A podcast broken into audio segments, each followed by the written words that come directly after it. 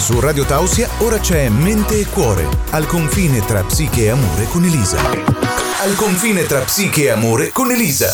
Buongiorno amici e amiche di Radio Tausia, sono Elisa e benvenuti ad una nuova puntata di Mente e Cuore, la rubrichetta in cui si parla di psicologia e anche di amore. Ma voi vi siete mai imbattuti nel famoso aneddoto che di solito viene pronunciato da chi con modi di dire avvincenti vi intima di non pensare ad un elefante rosa, cioè mi raccomando, non pensare all'elefante rosa, Qual è il risultato? Generalmente, seppure per una frazione di secondo, la mente ha visualizzato proprio ciò a cui non volevamo pensare, in questo caso il nostro elefante rosa. Ma cosa ha a che fare tutto ciò con il dialogo inconscio interno?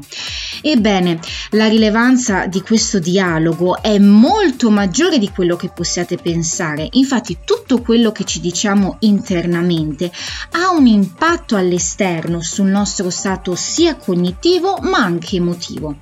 Ad esempio, se noi proviamo a sostituire l'espressione non penso all'elefante rosa con una condizione che ci crea disagio come non voglio arrabbiarmi o non voglio agitarmi, esattamente come è accaduto per l'elefante rosa, il nostro cervello si sintonizzerà sull'oggetto a cui è rivolta la nostra attenzione, quindi in questo caso la rabbia piuttosto che l'agitazione, e poco importa se la nostra intenzione era quella di evitare queste condizioni, perché il sistema limbico e le aree adesso associate che eh, permettono di elaborare le esperienze, come ad esempio la corteccia prefrontale, si prepareranno a fronteggiare un potenziale stimolo irritante o ansiogeno.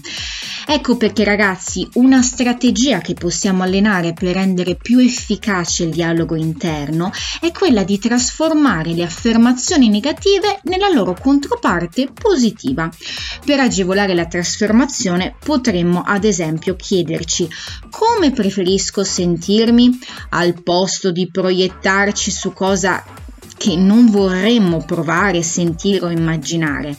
Imparare a sostituire quindi alcuni termini depotenzianti con dei sinonimi molto più positivi, molto più proattivi può diventare un importante allenamento e ci può far acquisire proprio nuove competenze, nuove abitudini nell'utilizzo di espressioni differenti con cui ci rivolgiamo proprio a noi stessi.